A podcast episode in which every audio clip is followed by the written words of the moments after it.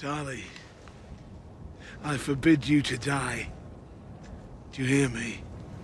Welcome, everybody. Welcome We are back. back at it again. Summer's over. Yeah, literally. Winter is coming. Summer's over. But it's been a it's been a while. We were looking back as we were prepping for this episode. It's been since June that we've done book chapters. So we're really excited to finally it, it was really nice to crack open a feast for crows and, and really get back with my highlighter and go to town. We're talking about Samwell 3 and Jaime 3 from A Feast for Crows, taken from our A Feast with Dragons reading order. And at the top of our conversation today, just before we started recording, Hannah started a pre podcast podcasting, a little sidebar to talk about the chapters before we got started. She's like, wait a It's my unfiltered thoughts. That's not fair. what I was saying as we were getting ready to start, and these are interesting chapters for us to dive back into because I feel like there's not a lot of action in either of these chapters. And I felt like, especially the Jaime chapter, there was just not a lot that happened. For me, the most magic in at least the Sam chapter was our consternation, deliberation, thoughts. How do we move forward with Maester Aemon? Do we take him to the docks?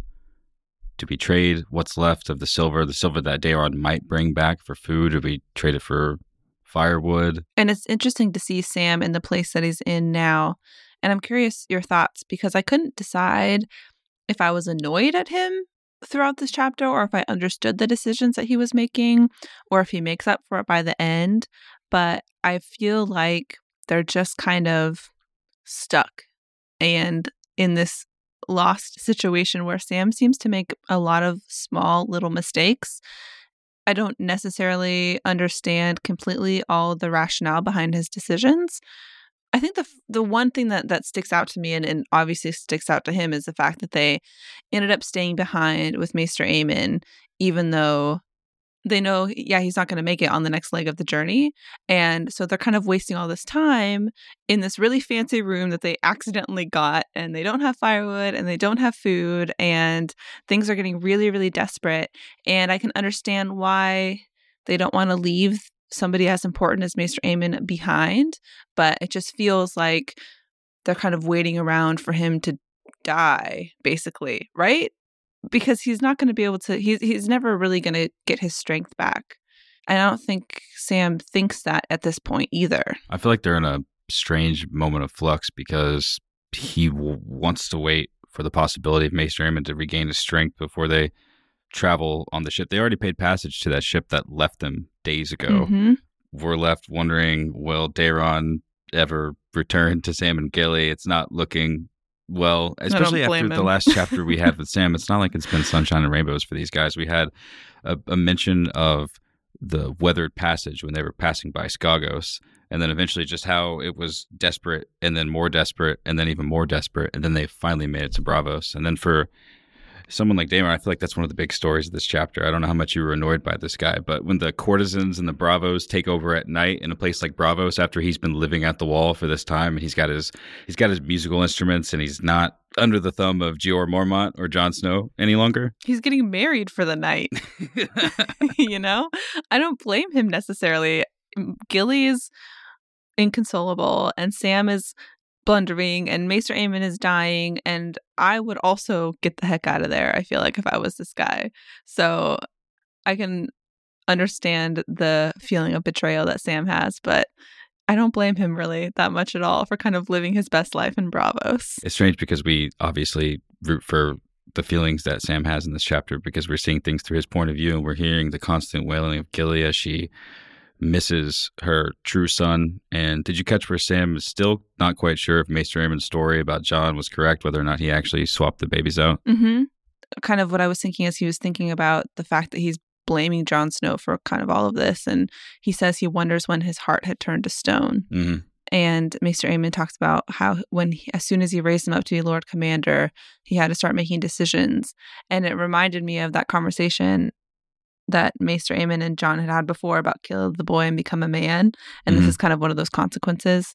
But it's almost as if Sam can't believe that somebody like Jon would hurt or make a decision like this that has sent Gilly into this understandable spiral. Do you th- believe that Sam has issues to face in this chapter that he's personally growing from, or do you think it's more focused on interacting with Arya, establishing, I don't know, the falling action of his teammate, whether or not they go forward with him, and maybe pestering some more of the mystery of the dragons and Daenerys and Azor Ahai from Maester Aemon? Um, I don't know if this is an answer to your question, but this is not an answer to your question at all. So never mind. I mean, that's fine. It was kind of a weird question. No. I just felt like I, I tried to scope in where Sam was headed, and I think it's if I could just boil it down to something simple, and those of you listening at home may gather more from this, or we can ask a few of our friends. But I think he just was coming to terms with how the world is outside of the Night's Watch, and things like their honor and their oaths are just, uh,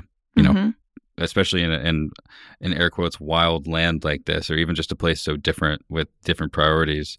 You know, someone like his own brother would easily fall out of sync, and he's left to pick up the pieces while Gilly's sad and while he's trying to figure so many things out while remaining loyal to their original plan. Right.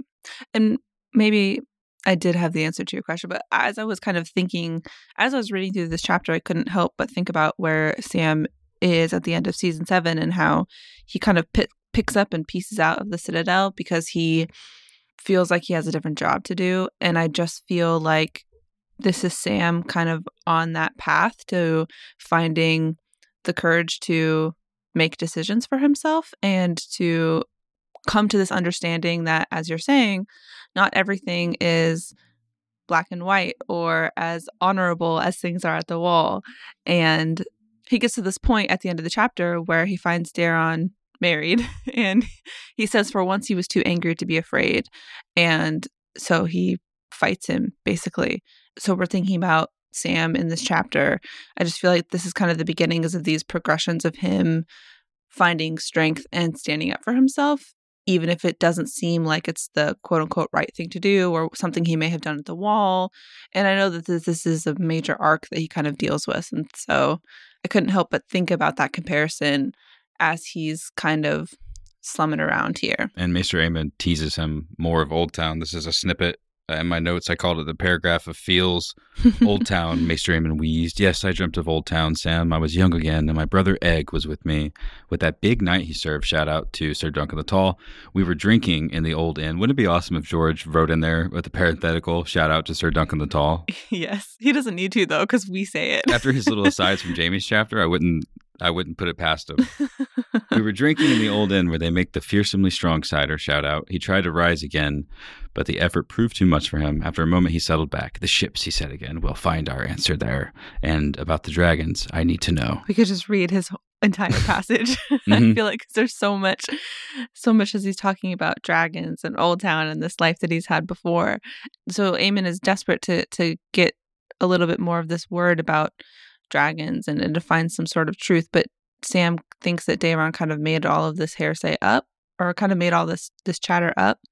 But Aemon knows that he's dreamt of them and how they are such a part of who he is and his history, the grief and glory of his house. And so he needs more information about what people are saying. He says, even the most fanciful song may hold a, a kernel of truth. So find that truth for me.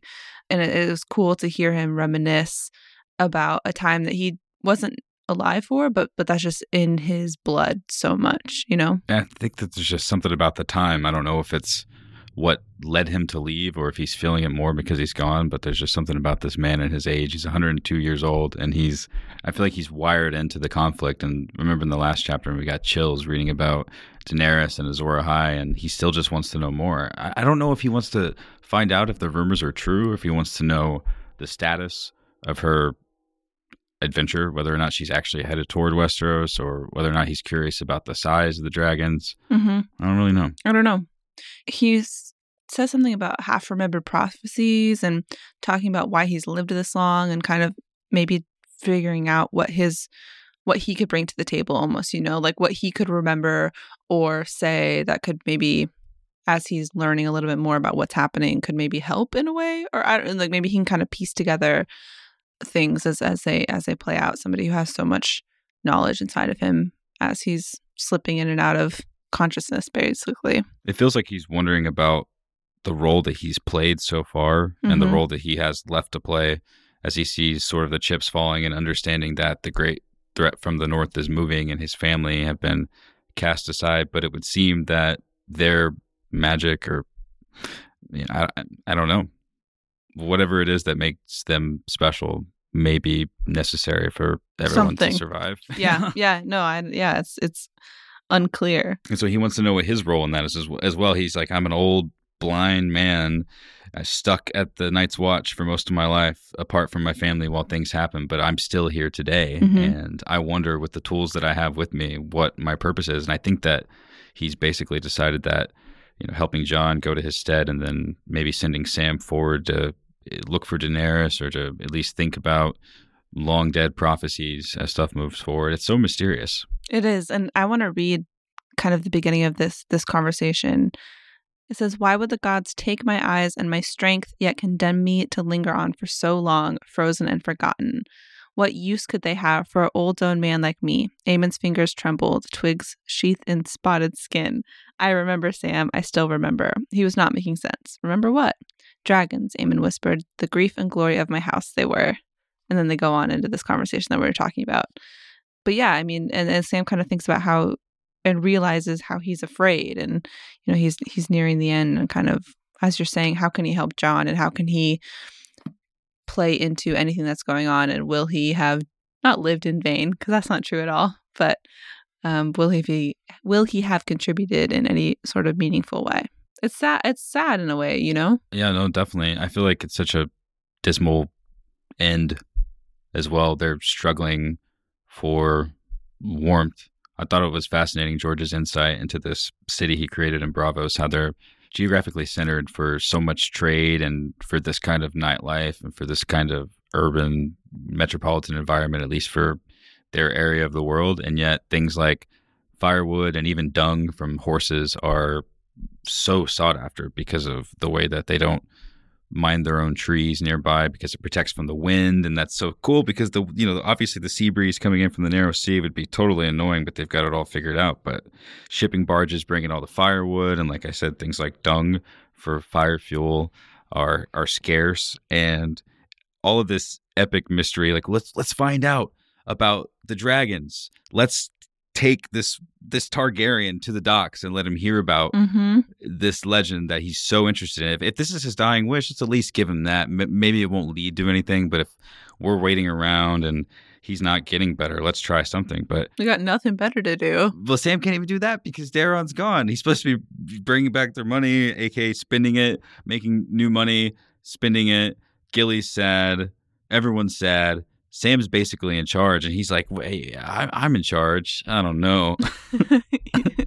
That's what I'm saying. It's like you can't help but be a little annoyed, you know? Mhm. Or maybe that's just me, but I just felt like Well, what are you annoyed about? I'm just annoyed that he doesn't in the beginning because he does kind of end up honoring Aemon's wish and he heads out um to find Dareon and and listen to whatever's happening.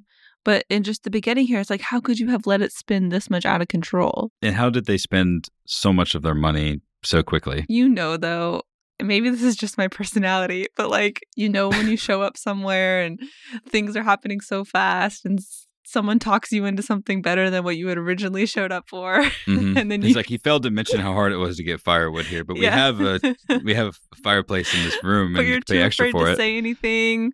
So you just kind of like let it happen.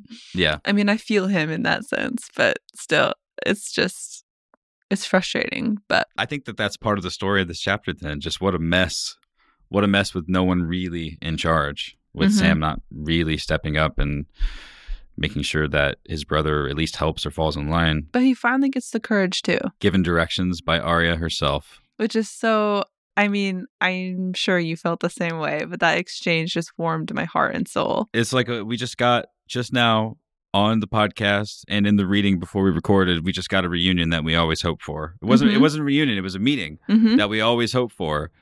And Arya didn't quite know, but I felt like she kind of knew when she hmm ruffled with Sam's spirit a little bit. She was like, "Wait a second, this guy's not so bad. Maybe if he was at Castle Black, maybe he'd be friends with Jon." hmm And he has no, I mean, how could he have any idea? He asks, Who are you? And she goes, No one. I used to be someone, but now I'm not. I just sat there and kind of smiled for a while. Also, Sam has met your brother Bran I know. and Jon. Just like, please have a conversation. but they don't. Arya shares with Sam some choice advice about Braavos. If you wear a sword on your belt, you're inviting people to challenge you, just in case. hmm So heads up. I guess that makes sense. But I'm just thinking about their city and just people walking around with swords and weapons in their sword belt. People are drinking. People are buying clams and cockles and oysters. It's just Braavos is a pretty interesting place. It's a really cool place, and it's fun to be hanging in the streets. And I also thought it was interesting how nobles wear black. So everyone's kind of making fun of him for dressing above his station. They were like, "Who are you in this outfit?" He's like, I don't know. It's just what I wear. but she, luckily, she knows exactly where Dareon is. of course. And so um, Sam's really lucky to have run into her. I wish, I kind of wish Arya had gone with him, you know? Yeah, there's no reason for her to, but I just like the thought of them kind of hanging together. I feel like she definitely followed him. I don't think that she would just uh, a brother of the Night's Watch there in Braavos after she gives him directions. Oh, just go down to the Happy Port and I won't follow you. Bye. Yeah. Yeah. yeah. That's true. But she gives him food for free and he slurps it down and he heads to the Happy Port. He doesn't have any money. She's really nice. She lets him know that the Happy Port is directly across from the Mummer ship and offers to show him the way. And I think maybe this is where Sam makes the decision that breaks away from what could have been a nice little skip, at least another a longer conversation. He says, I know the way, and he sprints.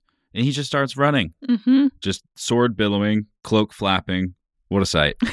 And then he heads straight into the brothel. Well, Yep. he's approached and he goes, Stop, I'm not here for that. And that just made me laugh. I like that Don't part do a lot. that. Because I can just see him in his stressed out, high strung state.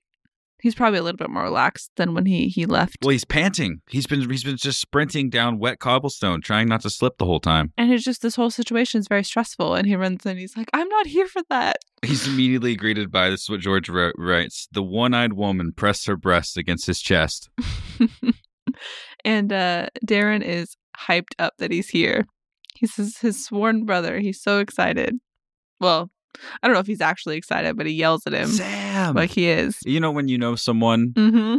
when someone comes in and you're having a great time, you're and you're around new friends, and there's the guy. It's Mhm. Sam. He made it here. He's probably shocked that he got there at all. I don't know. He's pretty drunk. He's like Slayer. this is great. I'm I'm I'm here to be married.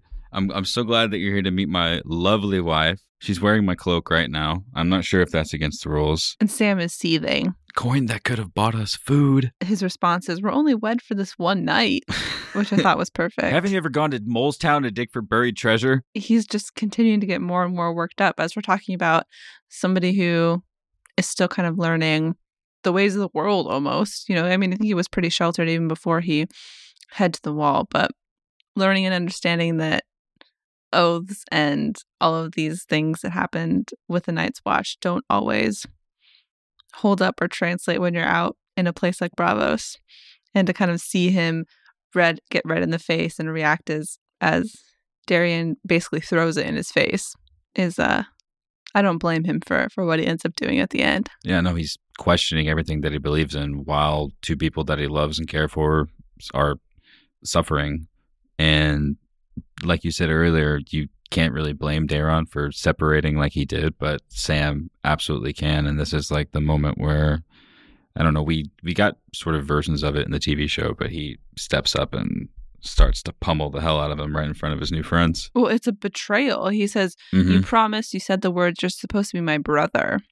Nothing is is a bigger betrayal than than that. And it's I feel like at this point it's not even just about Gilly and Maester Aemon. It's just about him as a man of the Night's Watch as a whole. Hopefully, Mhm. supposed to be behaving better. Let alone everything in the situation that they're in. What did you think about Dareon's point, though, when Sam was talking about Maester Aemon dying? And Dareon says, The stripy healer you wasted all of our silver on said as much. Dareon's mouth had turned hard. Have a girl or go away, Sam. You're ruining my wedding. Basically, they're saying, We arrived here and under a certain pretense that I didn't agree with and that he probably didn't counsel Dareon on, he made a decision to spend their money to try to heal Maester Aemon when I guess they all kind of agreed that it was folly. And so it's possible that part of his sourness, on top of just his built in personality, is that maybe he didn't have a say, or maybe he just thought it was a complete waste of time and that they've been there too long as well. Yeah, I mean, that's what I was kind of saying at the beginning of our conversation. I think that this also that this is a valid. And I know it's Maester Aemon is somebody who is this incredibly important character, not just for us as readers, but in their lives. And it's going to be no easy task to make decisions about how they should handle him dying and and if I was in Sam's shoes, of course you're going to want to do everything you can to to keep him comfortable and and keep him alive. But he makes a decent point in the sense that he is dying and they're losing time and they're wasting their resources. And I mean, you can't have somebody like Dareon say you're wasting resources here because look Right. at him. But, Mhm. but his argument and probably kind of what brought him here in the first place is not completely invalid. And so I could see how someone like Sam and the decisions she's made and whether or not it was a group conversation or not could be really frustrating because they're stagnant and not making any progress. And Maester Aemon is going to die anyway. And they all seem to know that. And they're letting go of their frustrations in different ways. Mm-hmm. Gilly's caring for a baby. Sam is brooding and then eventually breaks off to do something while Dareon's been handling it like this, I guess, the whole time. And now Sam just lets it all go and they get into a fight. And then Sam, of course, is I mean, he he he stormed in there. The guy who's been spending all the money. He's marrying someone that works there at least for a night. And yeah, so they threw him out. They threw him out and they threw him right into the water and he sank like a stone, I felt like a boulder. I was almost confused for a second. I was like, how the heck did he get in the water so fast? that's a that's a beautiful part of George's writing here because in the the paragraph and the the scuffle, the language becomes more confused and a bit more brutish, and uh, it it ends with the fight seemed s- slow as if there were two black flies struggling in amber. Then someone dragged Sam off the singer's chest. He hit that person too, and something hard crashed into his head. The next he knew, he was outside, flying headfirst through the fog. For half a heartbeat, he saw the black water underneath him. Then the canal came up and smashed him in the face. So it was just kind of like boom, boom, boom. Well, you hit me. All right. Mhm. Shuffle, shuffle, toss. Sam getting thrown out of a bar because of a fight. Who would have Yep. thought? I know. So he basically starts drowning hmm and he thinks he's drowning and He thinks he's getting attacked by an by eel. an eel. Which all I could think about was um the eel from Little Mermaid. Which It's so sad though. Whatever. Maester Aemon will die without him. Gilly will have no one. He can't swim. and lucky for him, he's saved by a Summer Islander. The Summer Islander beating the hell out of Sam's stomach to make him spit up water. He still spit up all the water and he's And just then- getting slammed by this guy still. As soon as Stan- Sam starts yelling that he hasn't drowned and that he's okay, that he could stop beating him, Xhondo leans over him and says, You owe Xhondo many feathers. The water ruined Xhondo's fine cloak. It had, Sam saw. The feathered cloak clung to the back of the man's huge shoulders. He says, I'm sorry, which I think is so great. But this is just the guy that Sam's going to want to run into because he he says to him the very last sentence of the chapter is that Xhondo knows these dragons. Xhondo mates on Cinnamon Wind. Many tongues he speaks, a little. Inside Xhondo laughs. To see you punch the singer, and Xhondo hears.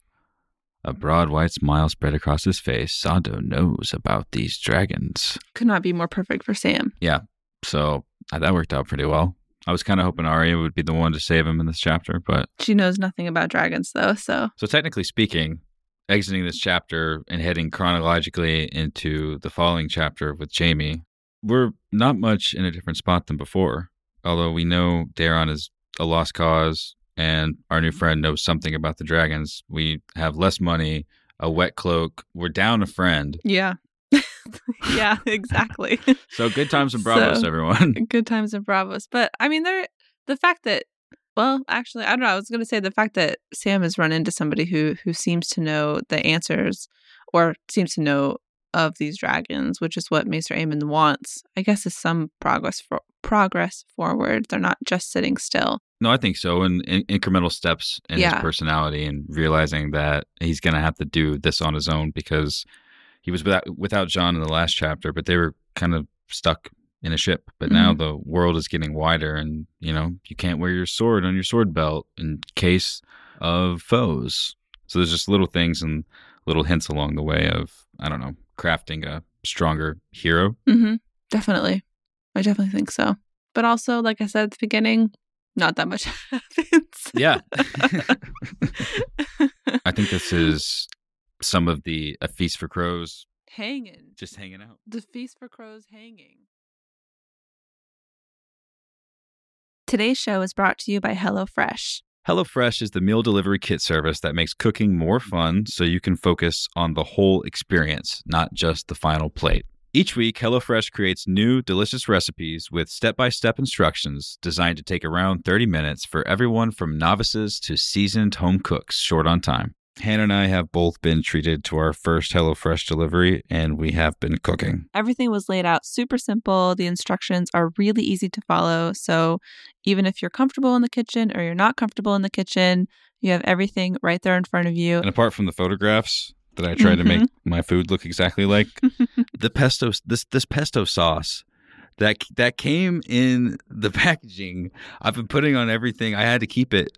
I had to keep a little extra for myself. Anyway, it was it was among the best I've ever had. I just wanted to point that out. In six easy to master steps, HelloFresh gets you chopping, zesting, and cooking like a natural because most of their recipes take just 30 minutes and require minimal equipment. HelloFresh currently offers customers a classic box, a veggie box, and a family box. Customers can order three to five different meals per week, designed for two or four people, and new recipes are created every week. The recipes will make you feel unstoppable, and your taste buds will thank you. And HelloFresh is now offering light fall meals and has just introduced breakfast options. With all of this, you can have HelloFresh delivered to your door for less than $10 a meal. For $30 off your first week of deliveries, visit HelloFresh.com and enter code OWNS30, that's O W N S 30, when you subscribe. HelloFresh, delicious ingredients you'll love to eat, simple recipes you'll love to cook. Get cooking.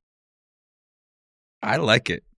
I've talked about this before and I like it on the rereads that I've done, but this is a slog. And especially this chapter with Jaime, when he's talking about so many people that we just, there's just so many characters mentioned in this chapter and talked about that it's really difficult, I think, to care about all of them, Mhm. to kind of think about any of them in any sort of importance. I mean, there's obviously some heavy players in this chapter. We start off with Cersei and and all the players at King's Landing who are in her little squad that Jaime can't stand. And we spend a lot the of time smallest with council. yeah. we spend a lot of time with Ilyn Payne and, and we get conversations about people like um, Beric Dondarrion and the Hound. Shout out Thoros of Myr. Shout out Thoros of Myr and Brienne. But in terms of the real action in this chapter, it's just a lot of hanging around. And I feel like it's kind of cleaning cleaning up, wrapping up the time that we've spent wandering through the Riverlands and seeing consequences of war that we've seen through characters like Brienne before, but now we're we're seeing it with Jaime. And so it, it felt like tying up some loose ish ends, if that makes sense. Definitely. I know that we didn't have large plot movements, but seeing Jaime back at Harrenhal, seeing him around people or friends of people that did such horrible stuff to him and changed his life, I feel like that's half of this chapter is him just thinking more about his hand and how people think of him because of his hand and the new nicknames that people want to give him because of his hand. And here he is making his way back to Harrenhal and he's hearing about Qyburn and he sees Vargo Hoat's dead severed head Mm-hmm. and he's still curious about the whereabouts of the rest of the brave companions. I just thought it was kind of fascinating to hear every step along the way in this journey in this chapter how much these guys, Amory Lorch and his stupid, stupid friends, managed to just terrorize. Mm-hmm. And it's perfect to read this chapter now because in Rewatch the Throne, our other podcast that we do where we rewatch Game of Thrones, we just watched the episode where Jaime's hand gets chopped off. And there were some choices made. So Vargo Hoat didn't do it in the show, but to kind of have the consequences of that here was was perfect timing and i really really really loved this montage that was kind of happening throughout this entire chapter of jaime and Ilyn Payne Oh yeah. dueling and oh yeah. figuring out how to do life with his left hand now. It was one of my favorite images that I've had of Jaime. Um, just the two of them battling it out. With his little cackle laugh when Jaime's like, I will keep practicing until my left is as good as my right Mhm. was." He's like, "Ah." it's so good. It's so good. He he talks about how Ilyn Payne is perfect because no, he couldn't tell anybody if he wanted to. Yep. And and he, he's so embarrassed about the fact that he has to do this and he's making excuses for all of the bruises that he's got. Um, Oh, but that they're training funny. whenever they get the chance. And I just get this montage image in my head of the two of them at night battling it out. And it's just so awesome. when he comes back from his first dance with Ilyn Payne, he tells Little Lew Piper, who's like, oh, you know, he looks at him curiously because Jaime's walking in all bruised up, and he goes, oh no, these are these are love bites. Don't worry about that.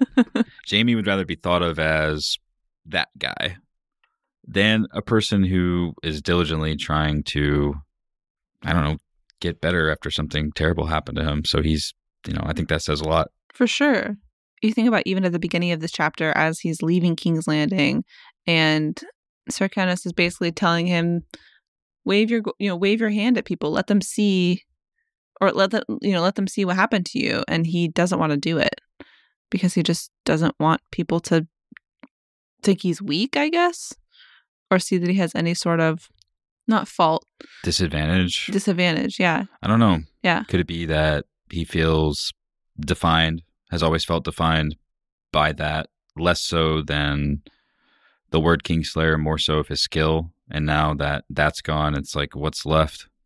Kingslayer, definitely. Now I can't even really take up for myself or, or show a good part of me that may have been attached to a bad part of me. Like maybe the one thing that he was, you, you know how he focused so much when he went and visited Ilyn Payne's home? That was so interesting. he he lives in in squalor and when Jaime enters his chambers the only thing he notices that isn't running over like his chamber pots or, or or smelling terribly or just you know looking like it had been lived in lived in lived in the entire time that he was given his new role there atop of punishments and things in King's Landing. His sword is pristine. Hmm the you know the most perfect edge.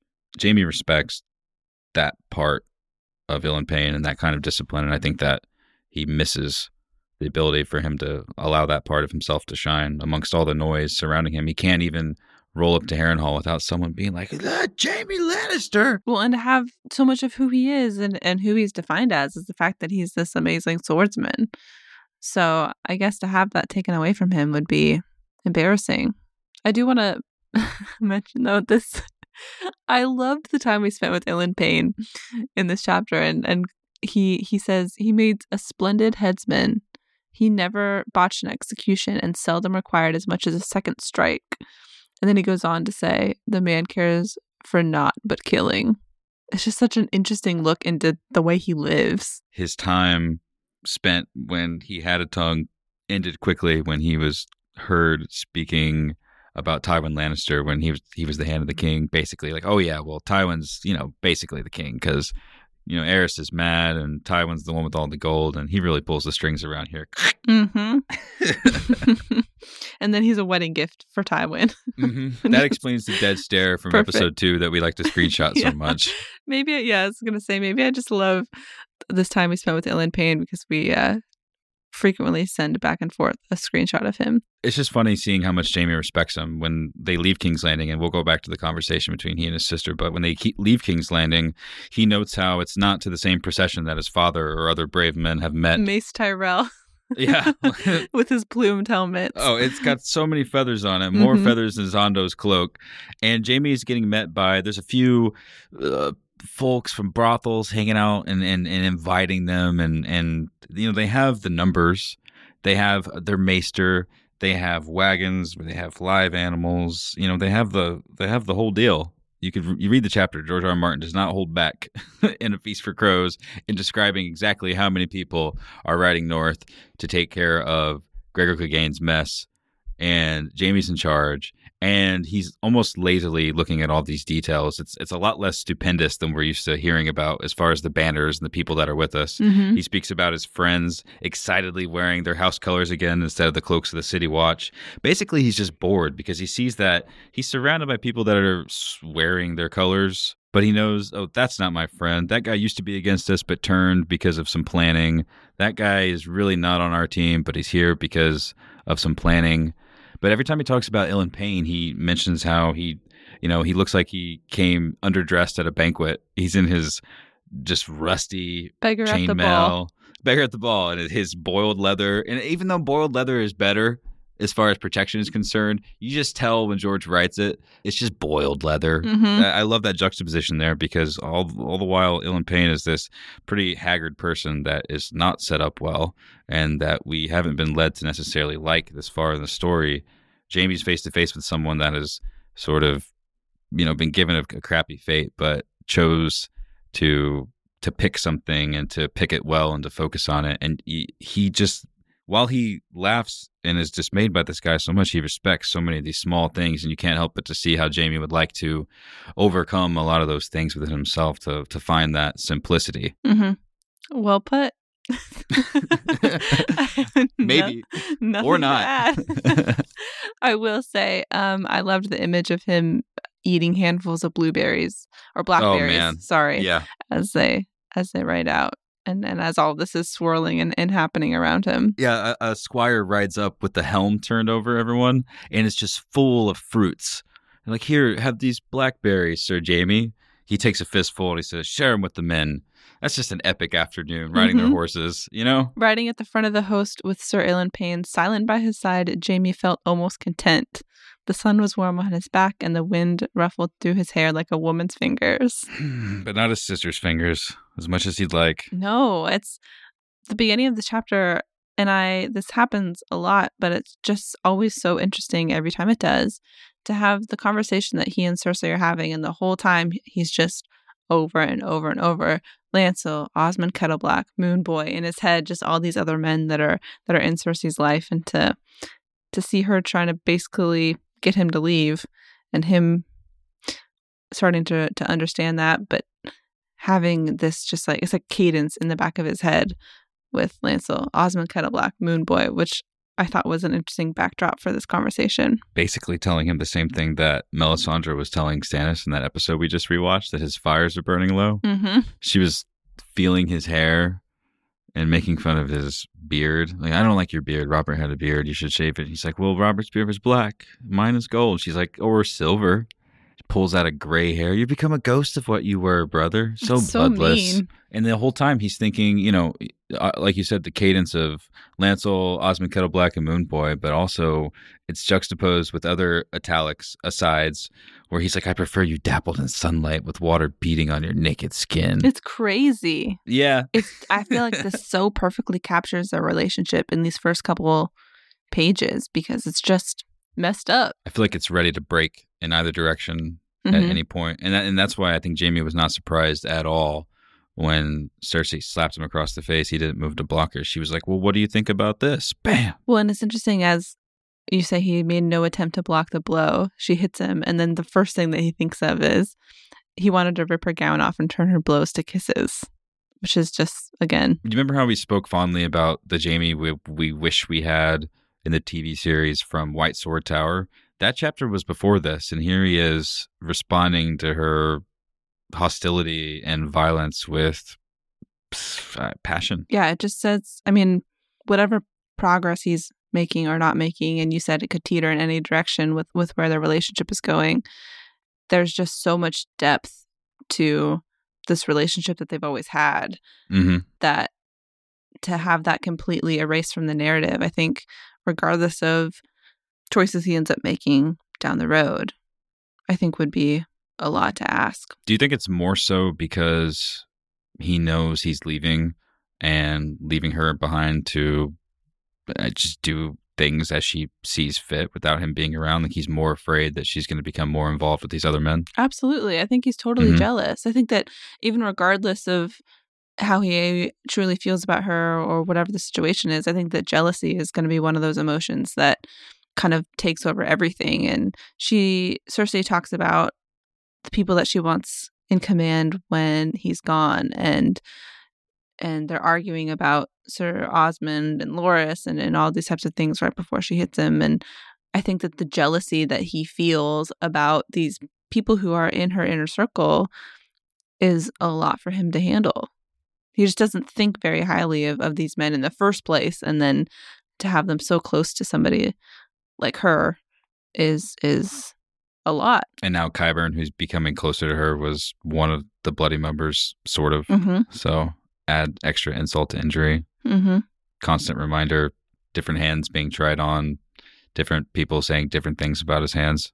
Hand. I mean, that he wants to have turned into a hook, which, I mean, we've been talking, and I don't know if any of you listening at home are thinking about this as well, but when we're hanging out with our other friends that make Game of Thrones podcasts, we tend to just kind of talk about A Song of Ice and Fire a lot. And I just, the idea of Jaime in season eight or in, you know, Winds of Winter, A Dream of Spring, whichever, just the idea of Jaime Lannister at all with something like Valyrian Steel or Dragon Glass spear or spike or something in place of this lame, unusable hand. Can you imagine how amazing that would be? Just a dragon glass spike on Jaime's right arm. Just like instead of a golden hand. Yeah. I mean, what better way to fight the White Walkers? It's very true. There'd be a lot of force behind those blows. Oh gosh. it's probably much one- easier than trying to retrain yourself how to fight with the other Imagine hand. how he could fight so well with it. You He know what really I mean? He really could. He really could. Well, so there's that. it's like when Arya's learning to learning her water dancing and how this, her sword needs to become an extension of her arm, basically, and that would take that would take care of that problem. Yeah, it could become an extension of his arm. Imagine Jaime leaving King's Landing and waving to everybody with just like a dragon glass spear. I, I just feel like that's I mean, he's wants to be like Ilyn Payne, right? Again, he wants to be dangerous. hmm I don't know. It seems like he does. Of course If he you wanna- does. well then put that dragon glass on there, bud.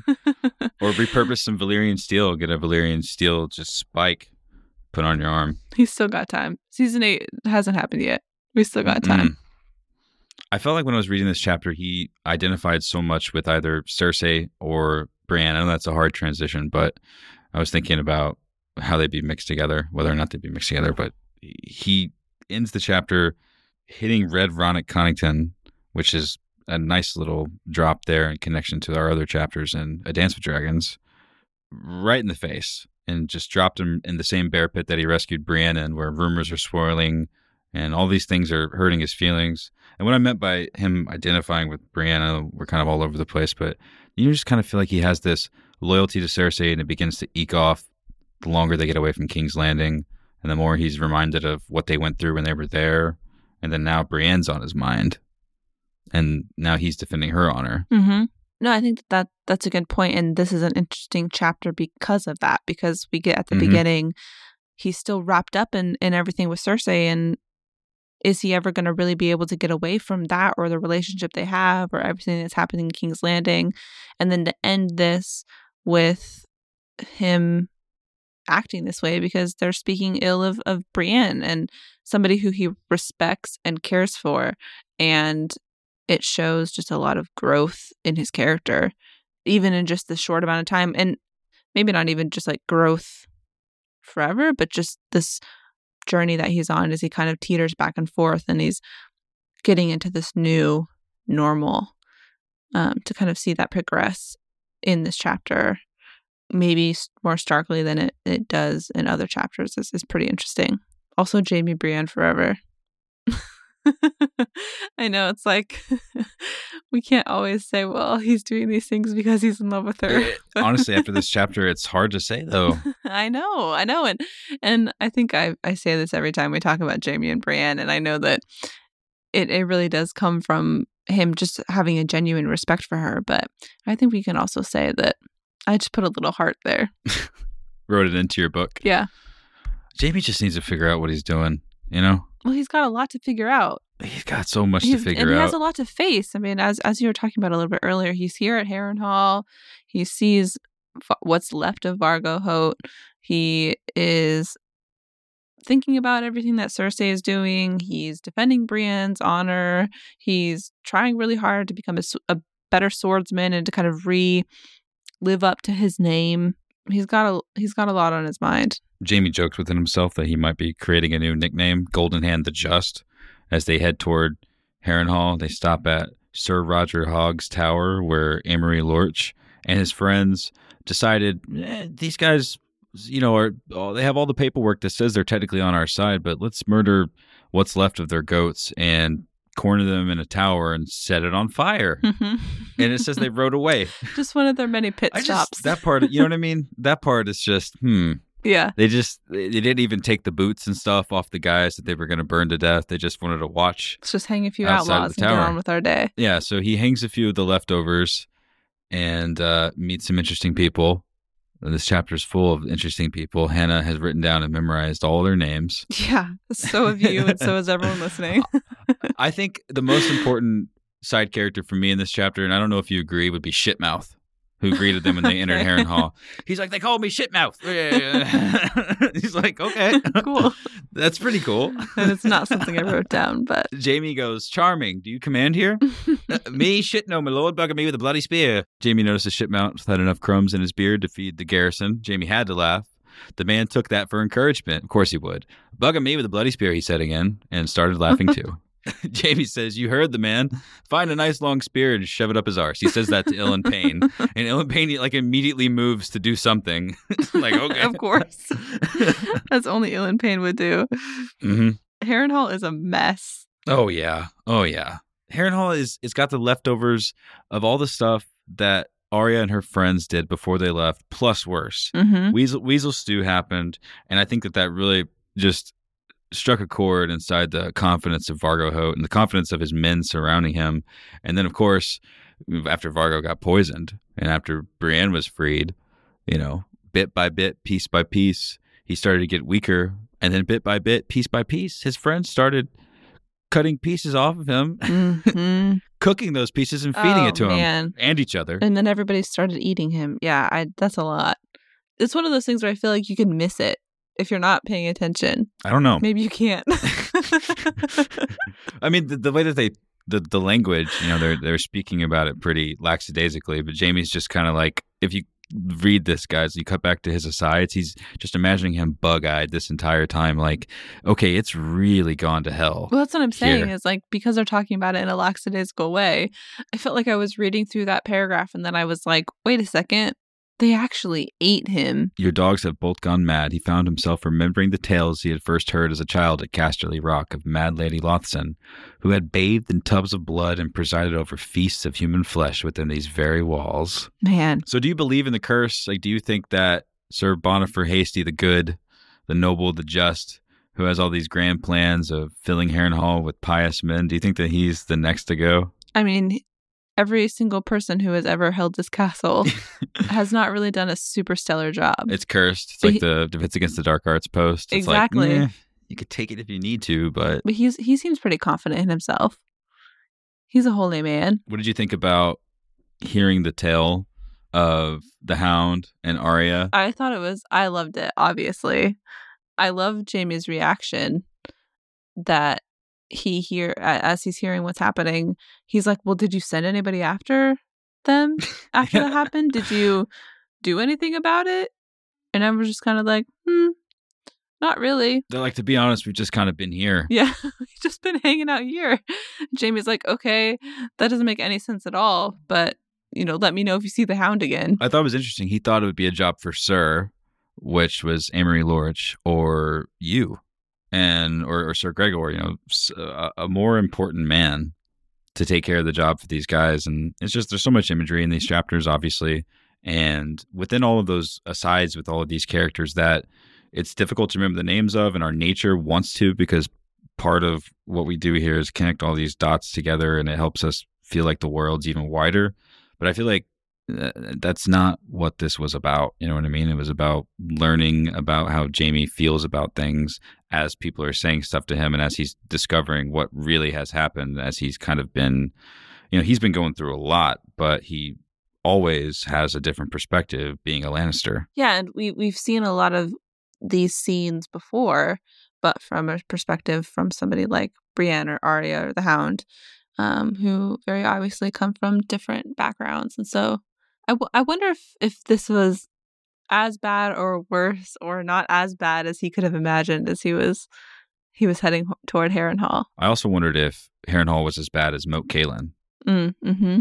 You know what I mean? Mm-hmm. they kind of just reminded me of the same situation. And again, that was the case of, I suppose, better men, or at least men that were put in charge, kind of either disappearing, Yeah, dying, or just But he lights every fire, p- every fire pit place in of Harrenhal and gets everybody fed, and it feels a little bit warm for probably the first time in a long time. and we hear the story of Jon Connington, Prince Rhaegar's friend, who was eventually raised to the position of handship and eventually lowered to the position of nothing and sent to the east, where we presume he drank himself to death.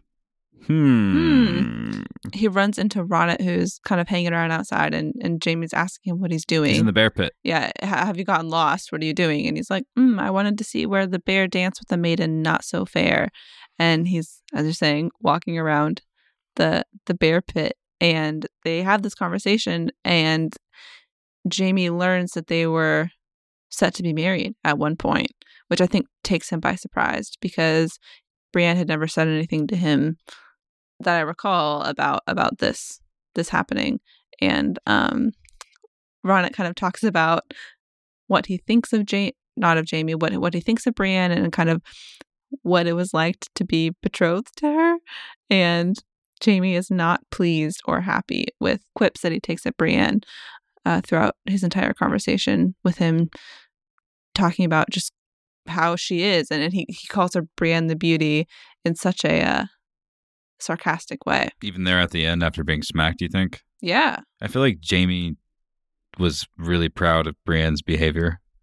You know, after the fact, like, yeah, turn down this guy. mm-hmm. He's just a little bit fueled by the idea of other suitors, a little bit fueled by Brienne's hostility toward those suitors, and then a little bit fueled by Red Ronnet's courage to talk shit about her in the bear pit that he jumped down into to save her. And he's like, "You forget it, whack." Mm-hmm. Yeah, so Jaime Brienne shippers swooned and hollered, Drew hearts and all in was right in the world.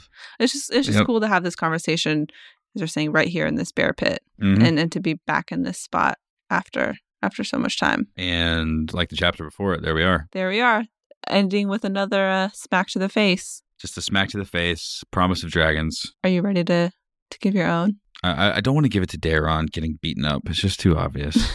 if you could give an own for the Samwell chapter, Samwell 3, first book own we've done in a long time. so much pressure.